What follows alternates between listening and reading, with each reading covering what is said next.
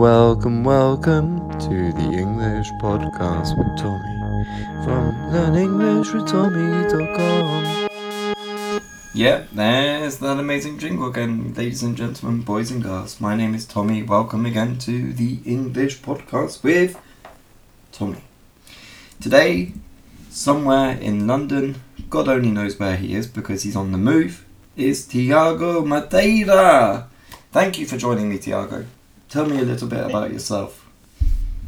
Thank you, Tom. Thank you for having me on your podcast. It's a pleasure to be here. It's always a pleasure to be around prominent and well-articulated teachers such as yourself. So thank you for having me. Thank you. He's not. We haven't even finished, everyone, and he's already thanking me. You know, I hate to think what's going to happen at the end of the program when we're finished. Is he going to thank me again? We'll have to see. Tiago, you have chosen, very spontaneously, a film that you think will help our English learners improve their English. What film is it? It's Lock, Stock, and Two Smoking Barrels by Guy Ritchie. Oh, yes. The classic British gangster thriller, featuring a very, very young Daniel Craig, if I remember correctly. That's right, yeah. Tell us a little bit about the film Lock, Stock, and Two Smoking Barrels, because, you know, I have to say I was a little too young to watch it at the cinema, but I saw it on DVD and I can't remember much of it because that might have been at a time when I was being a bit naughty. So tell us a little bit about this film. What is it about? Okay, so you've got a it's like a British gangster film. And it's filmed in East London, and the interesting parts of the film is that it's like a group of friends that get involved with gambling, and then you have like the bad guy, which is Hatchet Harry, which is like, you know, kind of like sort of like the gangster of the gangsters, and they literally take this group of friends into a gambling scenario where they play, I think it's poker that they play, and then they lose all their money, and on top of losing their money, they owe Hatchet Harry, I don't remember the value, but it was like a lot of money that they owed Hatchet Harry, and they had to pay him back. And then you had like his friend, which was a guy called I think it was Bob Barrister or something. Anyway, I don't recall the name of this guy, but he was one of his servants or one of his friends that worked for Hatchet Harry, and he went to speak to these group of lads, and he said to them, well, you know, if you don't pay him back, I'm gonna, you know, chop a finger for every day that passes by without you paying that money. And then and it's like, the way it's filmed is really good because it shows kind of like part of the dark side of the East End of London. So it just doesn't show you the really good parts of London, but it shows you the rough side of London as well. The kind of, you know, the sketchy side and, you know, the kind of the dodgy side of London as well, which is really cool, which I like. And, you know, it shows a lot of scenes. So I think one of the things that really helps learners to engage with the film is that it shows, you know, kind of like a minicab office and what a minicab office used to look like, because now, obviously, with Uber now, everything's changed. But in the past, you had like these minicab offices that they, you know, that would be all like rough and, you know, you had your packet of crisps in the car with the driver and, you know, so it's all that stuff that they show. And then they show another character, funny character that they show is this guy that, you know, he sort of sells weed and stuff. And he's got a whole mob with him, and you know that they also get involved with that lad as well. And so it shows you. It uses a lot of idiomatic expressions, uses a lot of slangs, a lot of rhyming slangs as well. You know, for English language. So the whole film, the areas that it portrays, it instantly connects students to understand kind of vocabulary. So it kind of, it teaches you new vocabulary. Like one of the scenes is they walk into an off license, and you know one of the group of friends, one of them says, "Oh, you look skinny, pal." You know, like skinny. So kind of maybe, you know, kind of vocabulary that students don't usually see it on a day-to-day basis, and, you know, or your average standard English course.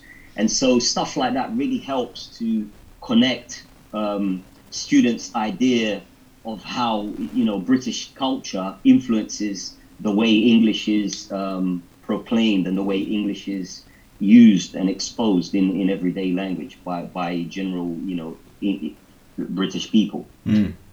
By the way, I'm just looking it up on Wikipedia while you were talking about how much the group of friends owe Hatchet Harry.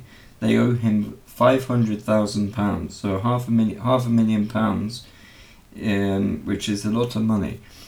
And there was one word that you just used, mob. The word mob, yeah. What does it mean? If there's a mob of people, what does it mean there's a mob?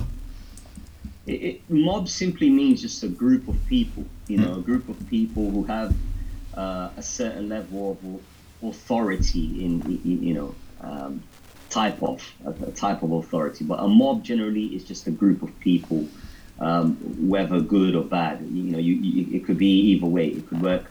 It could be a positive perspective. It could be a negative perspective of the word mob. But the word mob in itself is just a group of people. So technically speaking, you could also have a mob of teachers. Would that be possible?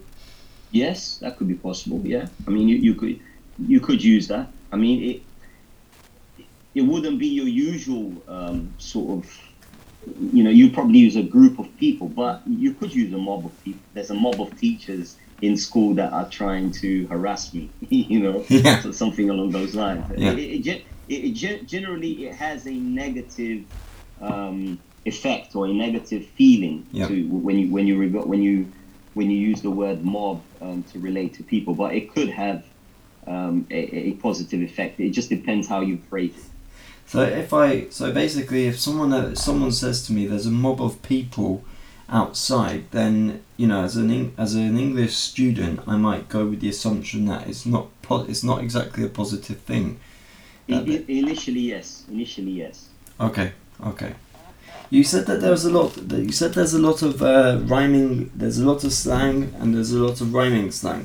So, would you use this slang and the rhyming slang in a business business context, or more with friends, family?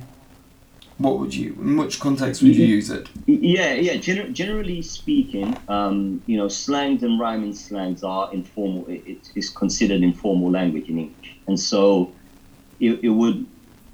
Obviously, most of the time, it would be used between friends, family, and, you know, close people that are close to you. You wouldn't really use it in a professional environment or a formal environment, you know. But it's everyday language. I mean, it's typically these types of slangs that I'm talking about from this particular film. It's generally a very British, you know, British working lifestyle kind of. Cultural aspect of British language, so, but you wouldn't see it in a professional environment, no. So we are not only students with Lock, Stock, and Two Smoking Barrels will not be not just learning about language; they'd also be learning about culture as well at the same time. Am I right in thinking this? Absolutely. I mean, the cultural side more than just language, because obviously it goes way beyond language. I mean, language. The language itself that's used in the film, well, part of it, not all of it, but part of the language that's used there's a lot of informal language, and the reason I selected this film is because it's the type of everyday language that you might not hear or you might not see in an English school or in an English course or you know, in a classroom. You probably a lot of teachers and a lot of courses. They tend to focus a lot more on the formal side of things, you know, English for professional use. And then when you expose a student to something like that, so, you know, let's imagine a student, you know, travels on tourism to the UK, to London, and they're in South London somewhere or East London, and they hear these sorts of expressions, they'll be lost because they'll say, well, I've never heard this in my life. So how, you know, what does that mean? And so I think the film exposes you to that, which is a really valid and important form of English. Exactly, because As you quite rightly said, if I do travel as a student to East London and people start talking to me in this way, in this sort of slang way, rhyming slang, Cockney slang, I will be quite lost in this situation. So, you know, that would make me feel quite uncomfortable.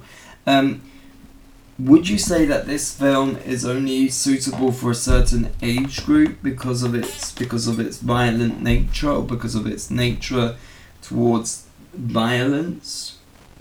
Yes, I would think so. Yes, I would say. I mean, most films, they have a age rating anyway. Yeah. So I think you definitely follow the guidelines or the guidance that the film says. If it said, I'm not sure what age they set the film to be, but I mean, I would certainly follow the guidelines. If it says over 18, then it's only suitable for that particular age. I mean, there's scientific evidence and studies that prove, that age is suitable for that audience. Mm. So yes, I totally agree with that. Super. Before we came on air, Tiago also was talking to me about his course offers and things that he is offering students. So Tiago, now that you're on air, now you can let rip with all of those amazing things that you are offering to students. Talk to me about the course programs that you've got going at the moment. Okay, so I have a distant learning program, which is 100% online course. For beginner, intermediate, or advanced students, and it takes students from beginner level to fluency. Yeah. And within the course, they study at their own time, at their own pace. The course, I haven't actually set a time frame on the course, so it's not one of these courses. Oh, English in 12 months or English in 24 months. No, it's at the student's pace. I mean, we have a guideline which is 12 months. To try and finish the course, but I've had students who have taken 3 years, 2 years, a year and a half, 8 months. So it really depends. Learning is something very personal, especially learning a language, any type of language. I mean, you live in Germany, and I'm not sure if you speak German, but you know that. Yeah. So there's a process where we receive this information and we process information, whether it's vocabulary, expressions, whatever it is. And, so I left the course open in terms of time and space.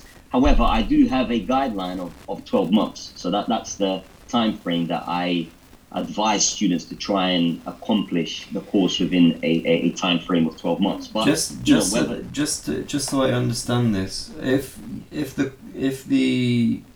student is unable to finish this within 12 months, does that mean that they have to pay extra, or is it? No, it's all included. No. The course is, once you join the course, you have access to the course for life. Okay. So it's not one of these, yearly subscriptions.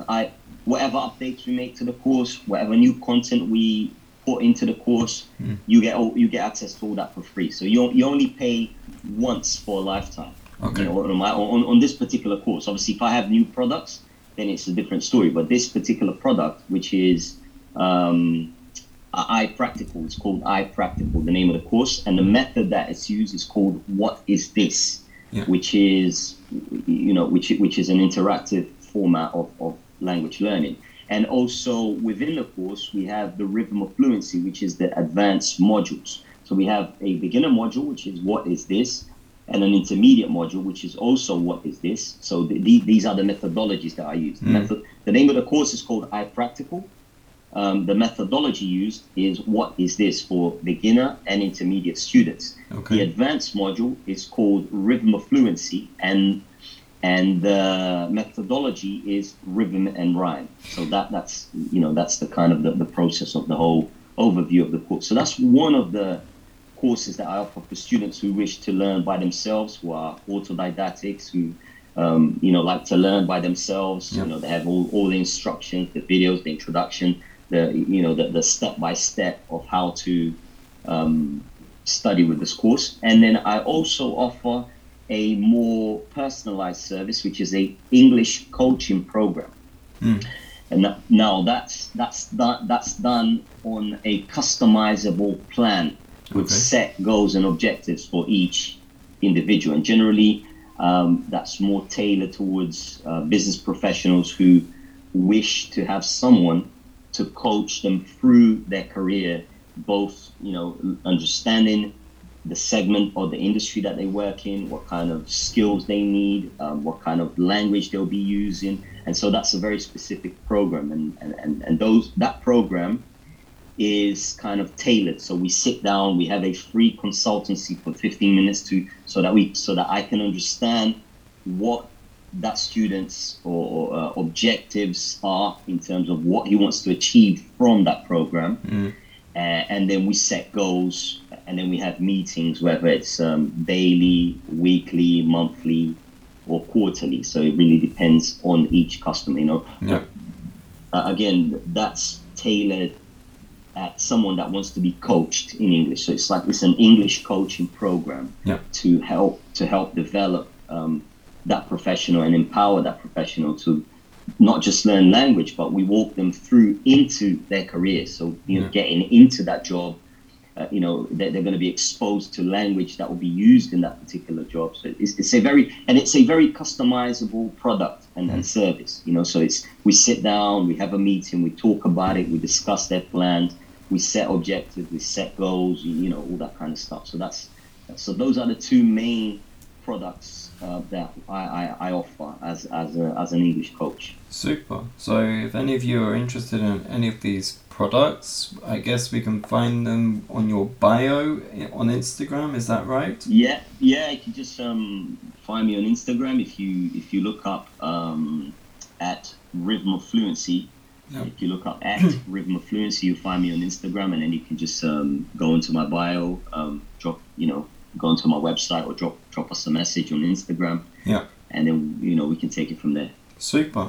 So guys and girls, ladies and gentlemen, you have here no excuse to not go and improve your English with the help of Tiago Madeira. A big hand for the man, Tiago. I can already hear that applause in the background for you as people are listening to this episode, Tiago. So thank you very much for joining me this afternoon for another episode of the English Podcast with Tommy. Guys, I hope you'll come and join me once again very soon for another episode, either with myself or with another guest of mine here on this channel. Until then, have a good day. Tiago, any last words?